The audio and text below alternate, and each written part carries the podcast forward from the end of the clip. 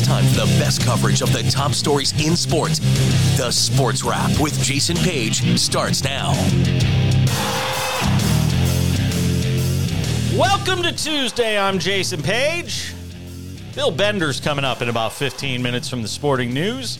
He'll hang out with us, talk some college football.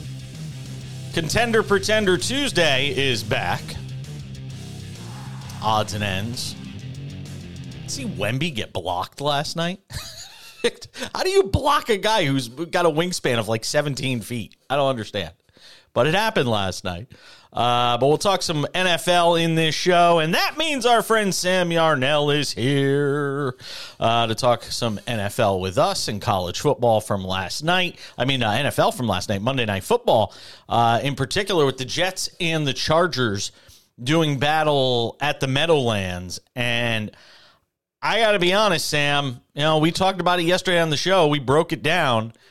I liked the Jets in this game. I said 19 3, 19 6. And basically, it was the reverse of that with the Jets offense unable to do anything.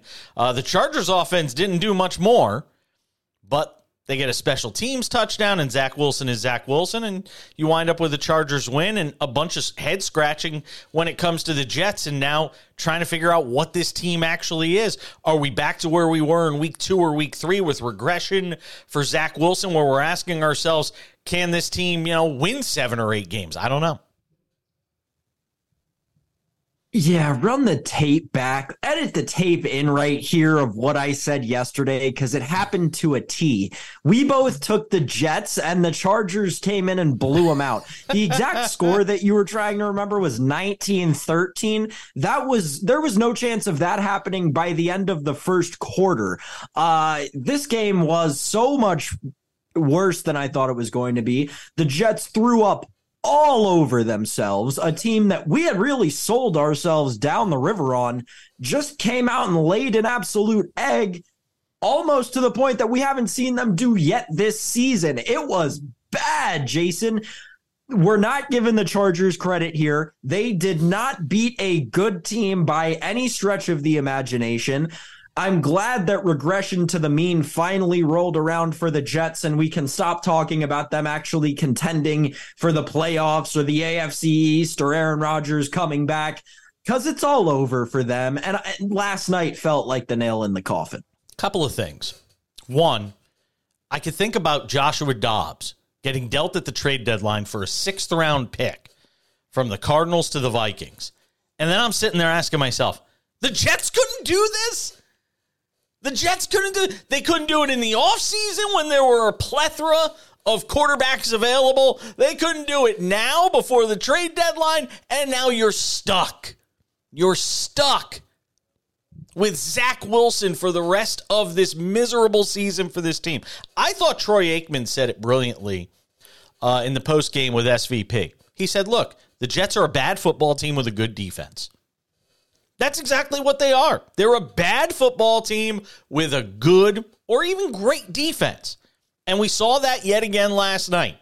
And now, yeah, again, you know, last night they could have won a game at home against a Chargers team that's leaking oil, get to whatever it would have been five and three, and put themselves in a position to potentially win the division. And you go out and put that kind of effort on the football field last night, they could spin it any way they want. They could say anything they want, and Robert Saleh could try to paint the you know pie in the sky picture of this of this team still being able to compete, and there's still a half a season left. All he wants, but at the end of the day, what we saw last night was the Jets aren't serious. They're not a serious football team. You cannot be a serious football team with Zach Wilson as your starting quarterback. And I've tried to give the guy the benefit of the doubt. Can't do it. I'm I would love to harp on a name that you just mentioned, Robert Saleh. Uh, if we'll go back to before the season started, and Jason and I were talking about who should be the first coach on the hot seat so or this season, I said it was Robert Saleh. And uh, why do you call him Salah? he said it when he was first asked what how to pronounce his name that's what he said uh, in some New York media day, something like that. So that's just what I've always run with. Um, anyway, uh, to the coach, Last night, he got straight up outcoached by Brandon Staley. And Brandon Staley's offense is not as talented as Robert Saleh's defense at the end of the day. That's it's objectively true. You look at guys like DJ Reed, who quite frankly should come contend for an all pro look uh, as a defensive back this season. They're loaded from front to back on that Jets defense.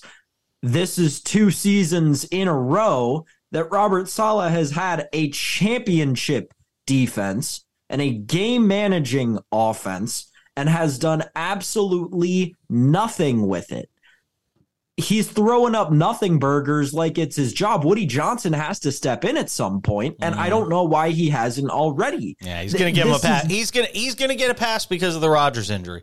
They're going to they're going to listen. It's it's obvious what the Jets have already made the decision to do. They're gonna they're just gonna wipe this slate clean and come back with Aaron. Look, you I know we could sit here and do this all day, but the fact of the matter is they will come back next year with the same team and hope for a different result based on the fact that Aaron Rodgers will be the starting quarterback of this team. That's what they're going to do. That's what they're going to do. It's so frustrating because they like if they actually tried to progressively get better, the AFC East would be you know, three absolute dogs and the New England Patriots. That's what that division could be. But instead, you have an absolute dog who's not having a great season, one of the most electric college football teams in history, the m- just slightly worse than mediocre Jets, and the New England Patriots. So I just am so tired of these systems in New York. And it seems like this is like the third one in a row where they've got a very talented team and they just cannot progressively get better. There's no progressive change that happens for in the franchise at all.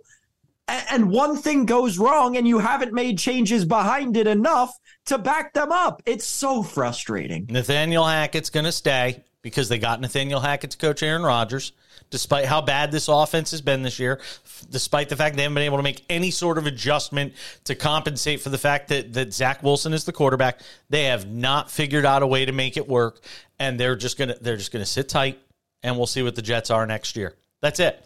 And, and look, I mean, at, at the end of all of this, you know, they still could make a run to the postseason. I think it's unlikely, but they could still make a run to the postseason. But let's not fool ourselves whether this is a third wild card team or a team that winds up with the 10th or 11th pick in the draft because of the fact that you know they're just good enough to not make the playoffs but just good enough to not get a great draft pick or one of those top 5 or top 6 draft picks which is what you should do when you lose Aaron Rodgers for the season. They should have tanked.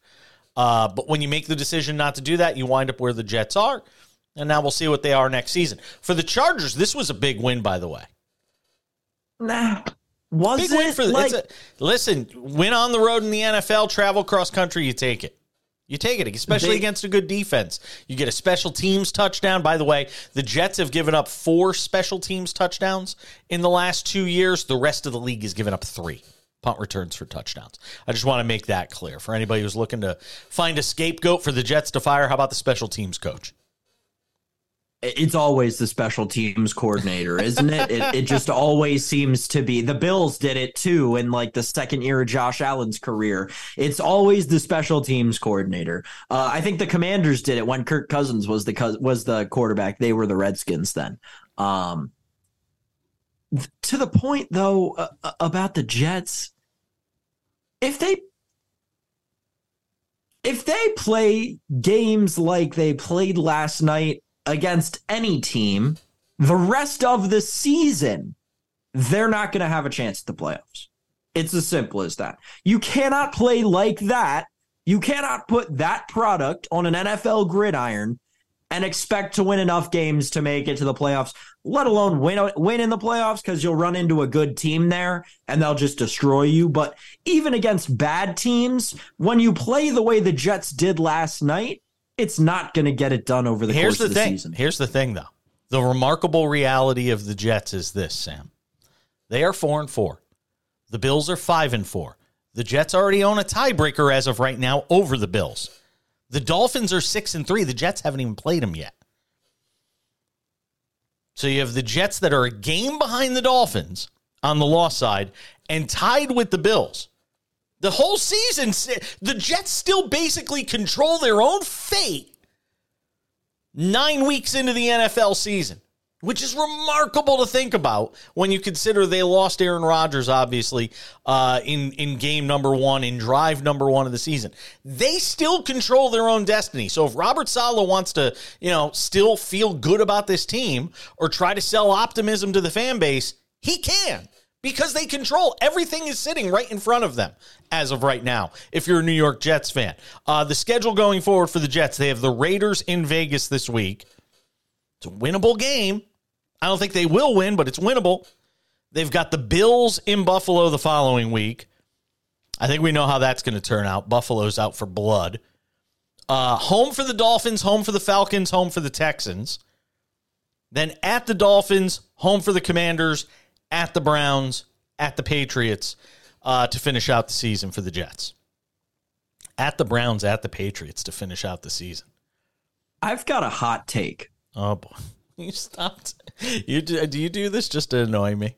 Do you, yes. do you do you do you really just say I've got a hot take? But no, no. I this is actually it actually isn't that hot, and it's a reasonable scenario. So I want you to picture this, Jason. I think we're only going to have one AFC East team in the playoffs this year. I think the Jets and the Bills both are going to be like kind of sort of nine and eight, eight and nine. I think both of those teams are going to end up about there. And I think the Miami Dolphins are going to be the only AFC East team that makes the playoffs this year. I'm looking around the rest of the league though. What makes that t- what makes that argument tough is there's going to be attrition in the AFC North. The worst team You're right now is five and three. AFC North teams you'll get at two. minimum. you will get a division winner and one wild card. Okay, fine. At minimum. Yeah, one wild. I one wild card. You might get two. You might get you. You might get two. very realistic see, possibility. I see, I, I'll tell you what I could see. I think you're going to get two out of the North, two wild cards out of the North, and one out of the East. That's what I think. You're not going to get one in the South. You're not no. going to get one in the South. And you and in the AFC West right now, the Chargers are four and four. That's your second best team and I don't see I don't necessarily and and there's still a bunch of games left to be played in the division there. I don't think so. I think it's I think it's going to be two out of the uh, out of the uh, AFC East and oh boy, he's getting ready to do a little AM, ASMR here. The Houston Texans. Not happening. You can you can wish that all you want. That's not happening. It's not happening. This is my car salesman pose. Yeah, yeah, it's not happening. They're four and four, and they lost to Carolina. I'm done. I'm done with the Texans after they lose to Carolina. They're a 2013 Camry with 175,000 miles on them. yeah. They might make it to that finish line. They might just. Yeah, I don't think so. Next year, next year will be a good year for them. Guys are going to want to come and play with CJ Stroud. I'll tell you that much. All right, Bill Bender's coming up on the other side. Let's do some college football.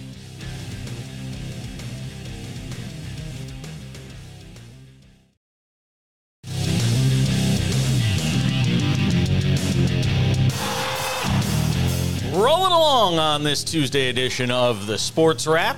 Take a break from the NFL. We'll come back contender pretender coming up at about 15. But first, love to bring in our man Bill Bender from the Sporting News. He does a terrific job on all things college football. Hangs out with us today on the program. We'll get into the college football playoff rankings, everything that happened in week 10. Uh, but first, Bill, got to talk a bit about Michigan. Obviously, you know, it, it, they've been a topic of conversation with you and I almost every week, it feels like, for various reasons. Now you've got the NCAA informing them they might uh, take action against them for the scouting and the sign stealing and all of that. To me, you know, I watched Jim Harbaugh's latest press conference. And as much as they're saying they're taking on this villain role, um, and we're gonna, you know, we're gonna the WWE and Ric Flair's there and all that stuff, I see a guy that's just getting worn down and run down by having to answer these constant questions about all things not related to football. I see a Raiders team that needs a head coach, and Jim Harbaugh's been friendly with the Davis family for a long time. I add it all up. I say after this year, this guy's gone. Am I nuts? We'll see. I mean, it, I was told last week that it was a matter of days that an extension would be offered. So the question with Harbaugh is, will he sign it? Now, I've been in a lot of Jim Harbaugh press conferences. His press conference demeanor has always been hard to read, hard to normalize, hard to figure out. So I don't take too much from that. But to your point, I think this is wearing on everyone. I think it's wearing on Michigan. I think it's wearing on the entire Big Ten. I think it's a cloud over the commissioner's office. And you're supposed to be celebrating the fact that you have this Penn State Michigan game on the Big Noon Spotlight. And I'm guessing a large chunk of that will be spent talking about Harbaugh. And it sounds like where, we, where we've arrived is I think the Big Ten wants to, we talked about this last week. The Big Ten wants to suspend him for some length of time maybe two games. Maybe it's not even that long of a suspension. And I think Michigan's prepared to dig in and fight it. And this latest story about the the sign stealing that was going on with other coaches collaborating against Michigan is only going to make things worse. Yeah, I get it. And you know, it's yeah, again, to me if you add it all up, you know, there was this talk and I heard the same thing you did about the contract extension and you know, lo and behold, it hasn't happened. And everybody's sort of holding their breath right now to see what happens next. I, I also wonder if the sign it I think where this story potentially turns is what the sign stealer reveals. I mean, if this if this paper trails back to Jim Harbaugh in any way, shape, or form, he's done, isn't he? Oh, for sure. I mean, and then he would maybe head off to the NFL to the Raiders. And I always talk to people. There are certain people that can be the villain, and there are certain people that can't. Jim Harbaugh can. Yeah, he is capable of of wearing the black hat and yep. doing all and riding out the rest of this season. And and he. There probably isn't a better Raiders coach, to be honest with you. I mean, in terms of persona. I don't know. You don't think Deion? I mean, I, have got to be honest. Deion the Deion would be thing, even better. you know, I've thought about Deion landing there as well. I remember having a discussion last January with some some people uh, in the industry about why I thought Deion would be a perfect fit at Georgia Tech. And when they were looking for a coach and then being from Atlanta and his Atlanta legend and and all of those things. And I think the results would be what he's done at Colorado, but a little bit better. Now, granted, Georgia Tech's five and four right now. They've they've done a nice job. So, but yeah, but to my point, like can JJ McCarthy wear that black hat? Can that entire Michigan team wear that black hat? Sometimes with college kids, it can become a distraction where you're like, you're so into being this villain that you can lose focus. And that would be one thing I would be concerned with with Michigan as they go into Penn State. I mean, certain teams can wear that. The U used to be able to wear that. Alabama can wear that. They don't they certainly don't care that everybody hates them. I don't they're like if we were doing like a Marvel comic thing, like Alabama's not even really a villain. They're just them. um, Caleb Williams tears. A lot of people made a big deal of that on Saturday night after the loss to uh, to Washington. And, you know, a lot of people said it's because, hey, he sort of realized this was the end of the road. Some people are saying, hey, he should just sit the rest of the season, keep himself healthy for the draft. What did you make of what we saw with, with Caleb Williams on Saturday night? And some people would argue, oh, if he's crying at this level, what's going to happen in the NFL? I, I, I tend to look at those people and say, you're fools, you're clowns. This is still somebody who's, you know, just out of his teenage years uh, who's obviously feeling some emotion at the moment. I didn't have a problem with the tears. What did you make of all of it? Uh, you know, I mixed for me because I, I don't have a problem with anybody showing emotion into all the hard work that they've put into this game and obviously a tough loss for USC and, and losing by 10. I think if he could just get into the locker room though, you avoid this. And, and that's the thing. Like, yeah, or maybe the TV camera could avoid this and just leave it be. And I know that's maybe protecting the player a little bit. Yeah, I mean, you got to tell the story. I mean, you know, you, you, want the camera, you want the camera right. to tell, you want the camera to tell the story in that spot. I don't did, have a problem with did. the cat. I don't have a problem with the cat. It's a powerful moment. Sure. to see that And raw just- emotion.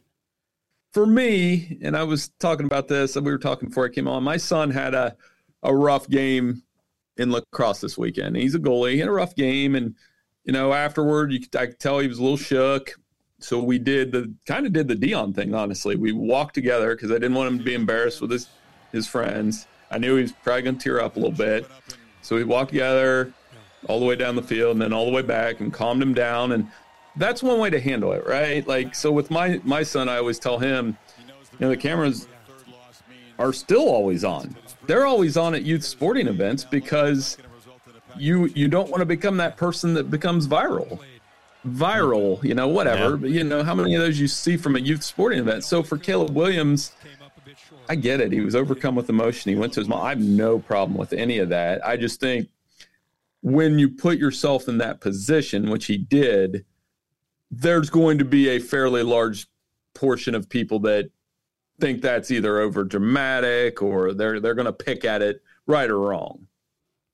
How crushing is the loss for Notre Dame to Clemson? I mean, I think we talked about it last week on the show. You're like, "Hey, don't overlook Clemson, even as bad as they are." And I, in the back of my mind, I'm not going to lie, I'm going, "My God, this Clemson team sucks."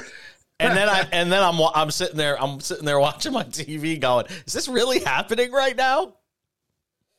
Right. Uh, you know, I don't I think we're past the honeymoon with Marcus Freeman. And this is part of the job description at Notre Dame is that you have to play in big games. You can't use we played in too many big games as an excuse. I mean, they lost to Ohio State because of a coaching error. They lost in part because of a coaching error. They lost to Louisville. They weren't ready to go that night. You know, they had played four straight primetime games. I get it, but they weren't ready to go against Louisville. And this one, they weren't ready. There's no way they were prepared for this game. You fall behind 24 to 7, you throw the pick six, you run into a team. That's life at Notre Dame. They play a lot of big games. You can't go around saying, we'll play anybody on our schedule and, and be this. I mean, they've done that their whole life. And even in this new environment where they won't be in the Big Ten or the SEC, I think it's fair to uh, put a little bit of pressure on Marcus Freeman in these big game scenarios. I love Marcus Freeman, love his demeanor, love the way he coaches that team. But um, you got to win big games at Notre Dame. And as that, I mean, ask Brian Kelly how that goes. He can tell you it, it's tough. Yeah, it certainly is. Hey, Bill, um, what do you expect when the the latest college football rankings uh, come out on Tuesday night? It would. It, I I don't see any reason for all that much change. Do you? No, they may pull a couple moves for TV purposes, as they so often do. Um, so, like by saying that, maybe Georgia bumps up to number one. Maybe. I, I think they wait a week till they beat Ole Miss, then they bump them up. Uh, I think the top four will remain the same. I think Michigan will remain a topic of conversation. They're going to ask them again, again about Big Ten punishment, and they're going to give the same answer until we all have some resolution there. And then the top 10 will probably be the same. So I don't, you know, one thing, and it's small, they need to be able to get James Madison in a bowl game. I just was going to oh. ask you about that. I'm, I'm glad you brought it up because I was going to actually ask you about that. I mean, you know, they're making this plea to the NCAA, and it, do you sense there could be a reversal on this? I hope so because I mean it's not James Madison's fault that they're having this much success with the transition. I understand some of the reasoning for it. I also understand there's 41 bowl games that people love to complain that these things are meaningless, but it would mean something to those James Madison players. It would mean something to those Jacksonville State players and Rich Rodriguez and the job he's done there. So, yeah, I think James Madison should at least be ranked. I mean, you're going to see Liberty be in the top 25 tonight, and uh, the rest of it will be pretty bo- boilerplate from one through 11. And that top 11 teams, if they put Louisville 11, which they should do, uh, those are the 11 teams to watch as we get into the final four weeks of the season. Uh, let me ask you about Deion in Colorado. Another loss. Uh, they changed the play calling. You know, they, they put Pat Shurmur in there, and you know, you sort of watch the way this team performed again this week. They got to win two of the next three in order to be bowl eligible. I don't see it happening. Is there anything that leads you to believe they can win two of these next three? Well, the problem is they're not going to beat Utah. I think we can agree on that. They could beat Washington State. Washington State struggled down the stretch here. So it really puts a lot of pressure on this game at home against Arizona, who has emerged as one of the most fun teams to watch for those of us who stay up late at night and watch. Uh, Pac 12 after dark. Arizona's been great. Noah Fifita, the last four weeks over 70%. They've won as an underdog three weeks. They've played a tough schedule. Uh, Jedd Fisch has done a fantastic job with that team. So, I mean, this is the week where Colorado, if they're going to make a bowl game and go six and six, they have to have this one, and that's not going to be easy. I do think it's going to be another fun game, though.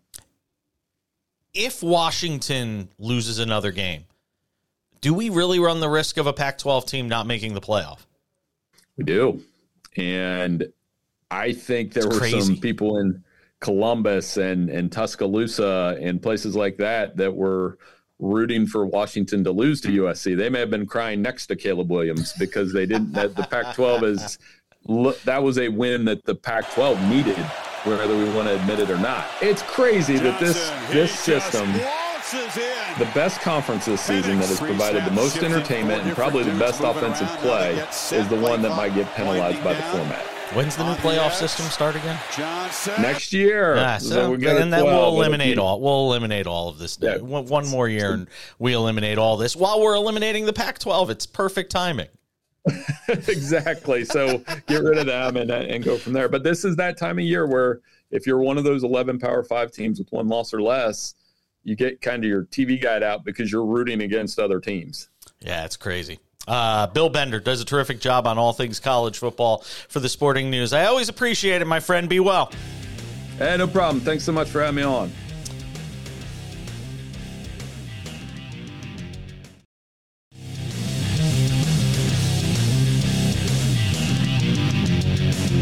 Rolling along on this Tuesday edition of the Sports Wrap. Thanks to Bill Bender for hanging out with us from the Sporting News and talking some college football. Breaking up the monotony of an NFL Tuesday and my conversation with Sam Yarnell. Odds and ends in about 15.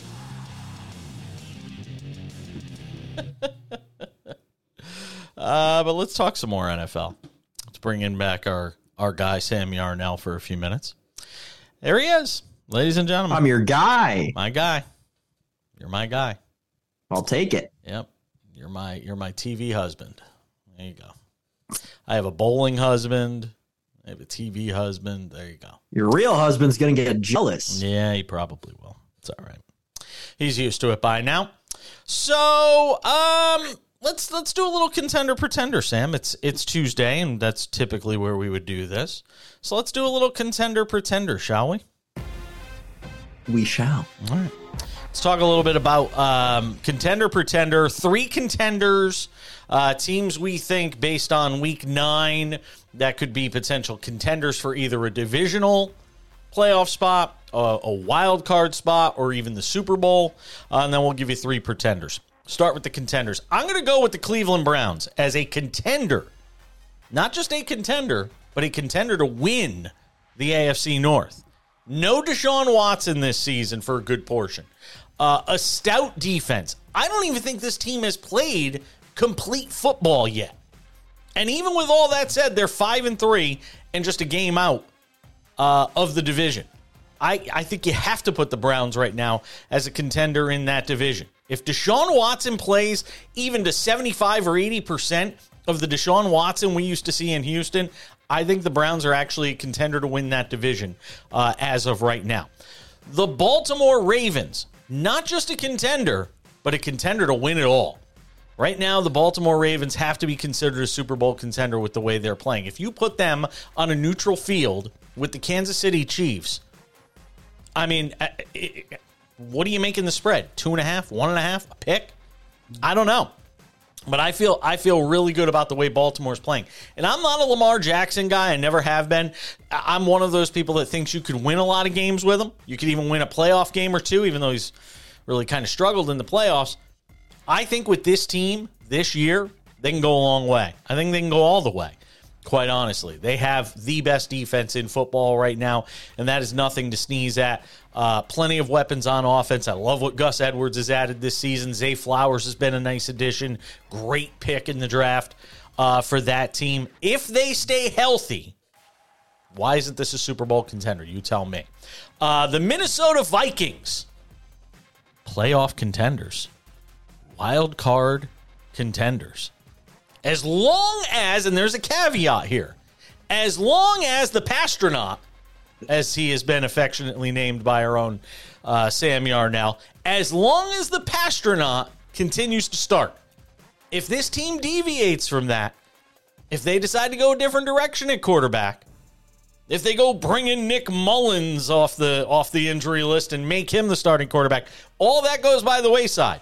As of right now, with Josh Dobbs as the starting quarterback of this team, as a guy who has not even had an opportunity to get the playbook down yet, the Minnesota Vikings, after the 0 3 start, have to be considered a playoff contender.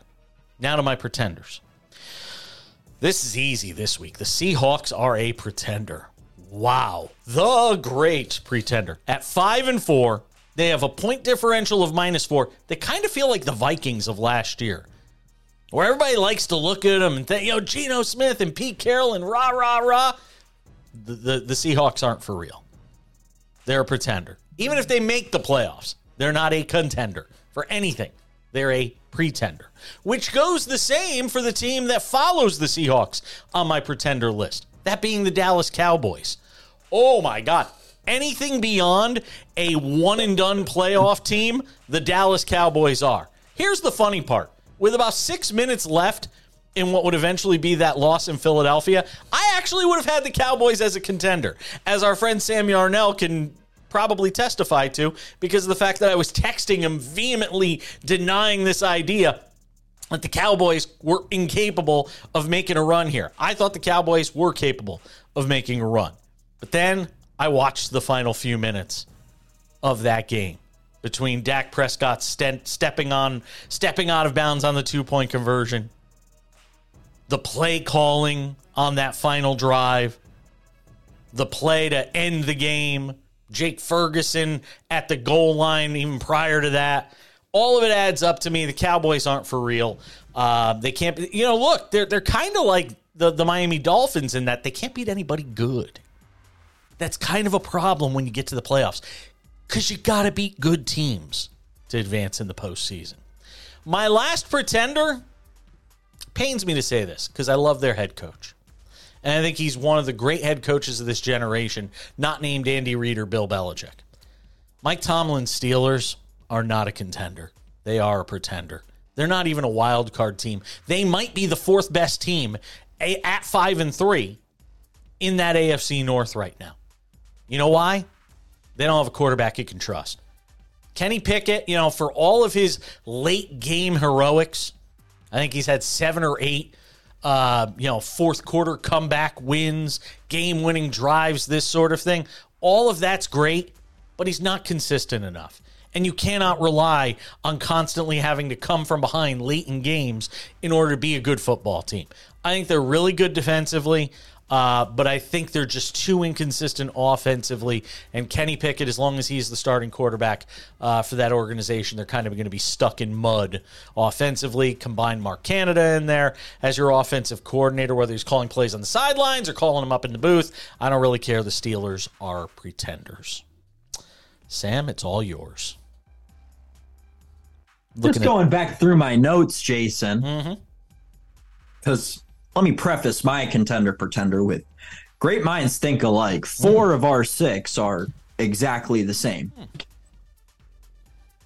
I've had the Ravens in my contenders four times this season, and the first time was week two.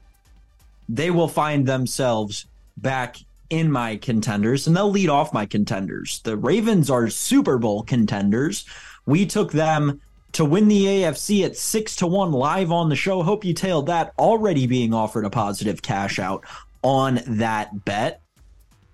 The Baltimore Ravens are a good football team.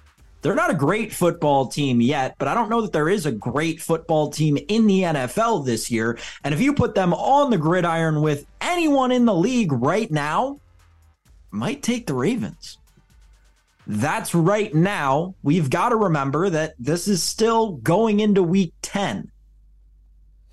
Early in the season, comparatively. A lot of season left, but the Baltimore Ravens have shown this entire season that they can overcome injuries and they can win football games. The Baltimore Ravens are Super Bowl contenders. The Minnesota Vikings are playoff contenders, just like Jason said. They could win three of their next four games with ease. The Passtronaut, I can't take full credit for that name. It's because Josh Dobbs is an aeronautical engineer. That's what he studied while he was at the University of Tennessee. He's a guy who had internships with NASA. Now he's throwing moon balls in one of the more talented offenses in the NFC, maybe the most talented behind the Niners and Eagles. That takes us to my last contender the San Francisco 49ers we cannot forget about this team. They were on bye this week, and it seems like everyone's ready to write them off in the NFC because they lost three games in a row headed into the bye. This is a time for them to get right. I'm not saying that they're going to win the Super Bowl, but the San Francisco 49ers can easily contend for the NFC championship game. My pretenders as Jason said, the Cowboys and Steelers are easy pickings, and those are the first two on my list. The Cowboys have so many flaws throughout their entire team. It's like a piece of Swiss cheese, and the biggest hole may be that their best cornerback is missing. But at the end of the day, you're never going to win meaningful games with Dak Prescott. He is, I said it on the show yesterday, he is not a quarterback who can win the big game in this league. Mike McCarthy's a decent coach. Jerry Jones is a little bit crazy still. But that shouldn't hold the Dallas Cowboys back from being as good as they could be. What is holding them back is Dak Prescott under center. It can't last much longer. I don't know why they continue to trust Dak Prescott. It's what's keeping them on the pretenders list. The Pittsburgh Steelers may be the most fraudulent five and th- are they five and three? Five and three team in the NFL right now. They have an incompetent offense. Their quarterback, who has very, very small hands, clearly cannot play the game at this level. And otherwise, they're wasting away some amazing weapons in Jaylen Warren and uh, George Pickens. The defense is electric, and it will carry them to an eight and nine, nine and eight Mike Tomlin textbook season. But the Steelers are 100% division and Super Bowl deep run at all contender or pretenders. My final pretender, and this is one that Jason and I have gone back and forth about off the air. The Jacksonville Jaguars are pretenders. They are not going to win the AFC South. I hope you have your money in on the Houston Texans to win that division. I know I do. They're going to lose three or four of their next five games. And when they do, they'll find themselves right around 500. And it's going to be really tough if they lose that game that I believe is week 13 or 14 against the Houston Texans. They're going to be looking up at Houston in that division. The Jacksonville Jaguars are AFC South division champion pretenders. They may make the playoffs. My contenders for the Super Bowl, it's the Ravens. For the NFC Championship game, it's the Niners. And for the playoffs, it's the Vikings. My pretenders for the AFC South Division crown, it's the Jaguars. For the playoffs altogether, it's the Steelers. And for any sort of run, it's the Cowboys. I'm going to agree with you that the Jaguars' schedule is tough. I just think they're better than you think they are. Their schedule is tough, though. I mean, they're six and two right now. They've got the 49ers. Um, that game is in Jacksonville. They have the Titans. That game is in Jacksonville. Duval. Uh, they are at Houston. Home for the Bengals. At the Browns. Uh, home for the Ravens. You know, you know what the interesting thing is? All their toughest games are at home. All their toughest games are at home. At and the they're bu- way worse at home than they are on the road. Both of the their bu- losses this season have come at home. At the Buccaneers, home for the Panthers, at the Titans. So that's the that's the remaining schedule. And look, in a doom and gloom scenario, could it go really bad and they wind up winning 9 games this year? It could. It could. Um, because I think that's the worst case scenario. Is this a nine and eight team? Even if you think that you know the, the last nine games of the season they're gonna they're gonna go three and six, which I don't think is the case. I think I think worst case is a ten win team. Worst case, it's a ten win team. Um, even with that schedule. They struggle at home. They've struggled at home this season. I think that there is a chance that they go into that Carolina Panthers game late in the season, week what is it, 17 or 18? I'm sorry, 16 or 17. Um I think there's a chance they go into that game at home against the Carolina Panthers, who have already pretty much locked up the number one overall pick at this point, and lay an absolute egg, needing a win and can and that somehow the Panthers have the number have of the the, Panthers AFC South have, this have- year. They have the Panthers at home and then at the Titans to finish. Right. So I'll bet they'll they'll beat the Titans at the Titans because they win on the road like nobody's business. Uh, th- they are the London Jaguars after all. Um, but th- they struggle at home. They struggle in Jacksonville. There's a real chance they lose that game to the Carolina Panthers. losing to the Panthers. They're not Clip losing this. to the Panthers. Clip this. Play They're- it back. Week at- 18. Look at my face. They're not losing to the Panthers. You want to say they might lose to the Titans? Will Levis? You want to argue that Baker Mayfield does something amazing? Fine, have at it. They're not losing to the Panthers. There. How's that? And boy, the the bye came by the way at the perfect week at the perfect time for them because they can get healthy. They had a chance to get healthy with with um, Trevor Lawrence and that knee issue I think he was dealing with. Uh, so it's good time. That good timing for them. Niners, that Niners uh, Jaguars game this weekend. That's going to be very meaningful for both of those teams because the Niners need a win. Both teams coming off a bye. I'm going to put the uh, the third mortgage on uh, the over in that game. What's the spread on that? Let's take an early look at the uh, line for that Jaguars game. Uh, Jacksonville plus three. Oh my God! Give me home. Lay dogs! the points. No, lay the give points. me home dogs or give me freedom. Oh my goodness! Give me home Oh dogs. Give me home dog. Where's the penguin? Hold on. Yeah, Sam. Darnold. Sam Darnold Penguin would says beat take- the Jacksonville Oh. Jaguars by three points in that offense. I would just like to go on the record and say. Give me Jacksonville plus three all day. Plus 136 on the money line. Where do I sign? What's the total? 45 and a half. Over, over. That should be 48. That is an over.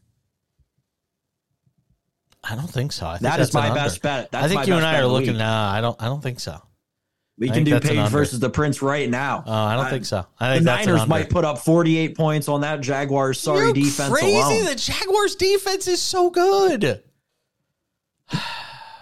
it has carried them to their 6 and 2 record. It I will say that. They haven't even played their best offensively yet. That's that's still to come. Trevor Lawrence doesn't have a best offensively. Dude, in eight games this year, they've scored 193 points. That is hardly pedestrian. I got news for you. If you look at them in the conference, they're right around the average. Teams they've scored more points than your Houston Texans, by the way. Um, they've played one less game than the Chiefs. They've basically scored the same on average as the Chiefs, if not more. Mean, there's there's a lot of teams that- they've scored more points than that that we would consider good football teams. They've scored more than the Patriots, scored more than the Jets. I couldn't even say that with a straight face. All right, um, that's going to do it for contender and pretender. When Sam and I return, odds and ends, we'll wrap things up quickly. I promise. Don't go anywhere. The sports wrap continues on this Tuesday.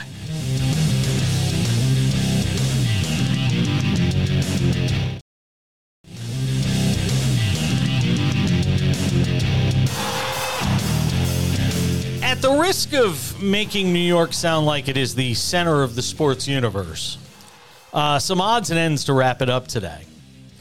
Uh, Daniel Jones done for the season. The knee injury against the Raiders, we all saw it. I don't know what it means for the Giants. You know, you're still going to owe him all this money. I don't know what you're doing at the quarterback position the rest of the way. Uh, they'll be lucky if they win two more games this entire season. That's why when everybody was going nuts about the Raiders win, it was funny. They all just conveniently left out the fact they were playing the Giants with John, with Tommy DeVito at quarterback. Like, come on, seriously. What do you do if you're the Giants right now, Sam? Cut, cut, cut, cut, cut, cut, cut, cut, cut. Eat all the dead money. Suck for another year. Draft a quarterback in 25. It's hard to do that in New York. I know it, it sounds easy, you know, living in the, the Beltway like you do in D.C. They do it unintentionally nah. like every five years. Yeah, but, you, but you gave fans a taste last year when you make the playoffs. You beat the Vikings. You know, fans were excited coming into this year. Maybe Ooh. unjustly so, by the way. What if, mm-hmm. and hear me out here. Oh, boy. Joe Schoen walks into the owners' meetings this offseason, mm-hmm. or the GM meetings, whatever, where they all take the funny picture yeah, together. Sure. Uh, and he makes a deal with Brandon Beane of the Buffalo Bills. Kyle Allen and Sean McDermott straight up for Brian Daboll. With you, why are you trying to pawn off Kyle Allen on us? We don't want Kyle Allen. Please, you're not getting Brian Daboll back. It's not happening. Actually, I could see if if they ever got rid of Sean McDermott, I could see Brian Daboll being the head coach of that team. Oh, he will be. He he'll be the next head coach. Because the thing is, and just like Craig Counsell did with the Brewers, he'll walk away from one playoff team to go to a slightly better playoff team with whom he's more connected with the players. Uh yeah, Brian. Uh, my assumption is Brian Daboll will be the next head coach of the Buffalo Bills. Uh, number four, Michigan State loses to James Madison. Tom Izzo loses to his nephew. Wow. The epitome of brutality, as uh, Jon Rothstein says. Wow. It's pretty bad.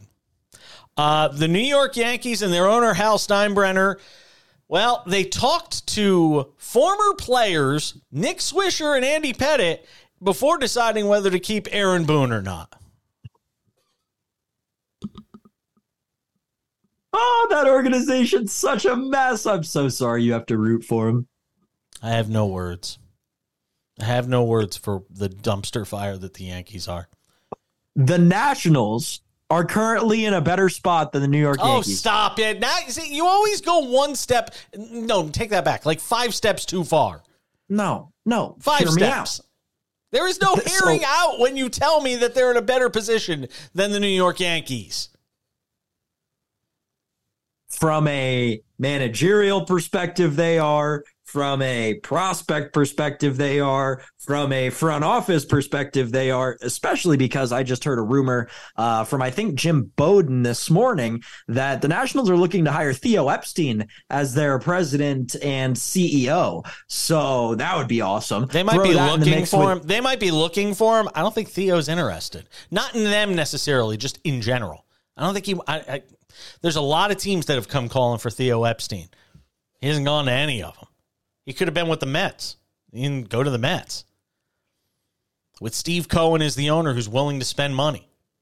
Yeah. I think that's because you look at his his history, right? Especially recently, and he likes projects. He doesn't necessarily like a team that has a bunch of stars, and he doesn't want to come in and have to deal with those big egos. He likes a team that's got a ton of uh, of prospects that are really highly rated, like the Nationals do, he comes in and makes a few moves off the top and turns them into a contender very quickly. I think it's the kind of build that Theo Epstein, at the very least, likes to to utilize. Usually, I don't know how how realistic it is. I don't think it may be at the end of the day, but I will stand on my point that the Washington Nationals, where we sit right now, across baseball, when you look at all the aspects that go into being a Major League Baseball team, the Washington Nationals are in a better spot than New York Yankees. You're insane.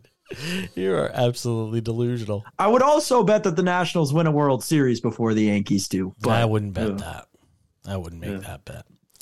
Um, LSU, number one women's basketball team in the country. Uh, they lost to number 20 Colorado last night.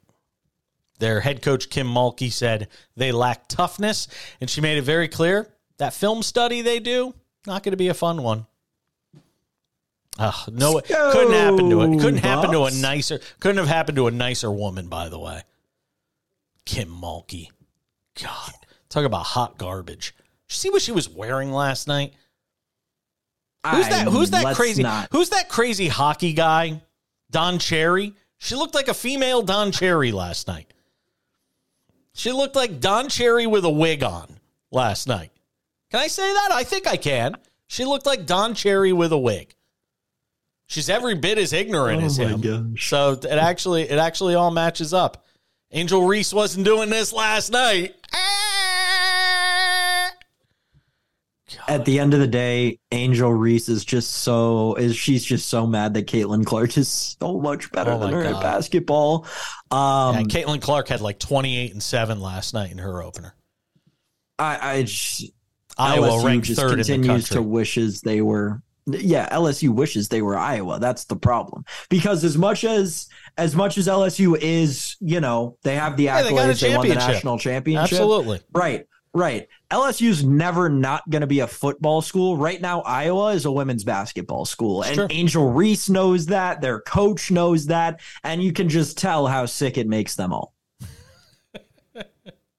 Just like Nebraska. Nebraska's a, a, a volleyball school now. They packed out the football stuff. Yeah. Like that must make the football players sick. I'd, I'd enter the transfer portal the next day if I found out that this school that pitched me when they were recruiting me on being a football school is all of a sudden switching their allegiance in sports. And let don't get me wrong, that we should make Nebraska a powerhouse in women's volleyball now. And if I were a women's volleyball player, I'd want to go to Nebraska with everything in me to be in that atmosphere. But at the end of the day, you can just tell that that's the that's the problem with the LSU team is they're never going to get the support. They're never going to get the backing because they're not like these other schools that have these generational women's basketball players where the football team sucks so they can focus more on the the women's basketball team and the hmm. generational talent they have there. Hey, Sam, you know what the music means? means the show's over. We got to go. It's okay. You can't hear it. It's fine. It's going to wrap it up for us. Uh, we're back on Wednesday. Well, I'm not back. The ghost of me might be here, but Sam Yarnell hosts the show on Wednesday. Thank goodness for that. Otherwise, there'd be no show on Wednesday. Simple as that. I'm back on Thursday. Enjoy Sam tomorrow as best you can. Sam, any last parting words? Although I think you just had about seven pages worth of final words there. Uh, that was yeah, that was my speech to end the show, Jason. We'll see you back here tomorrow.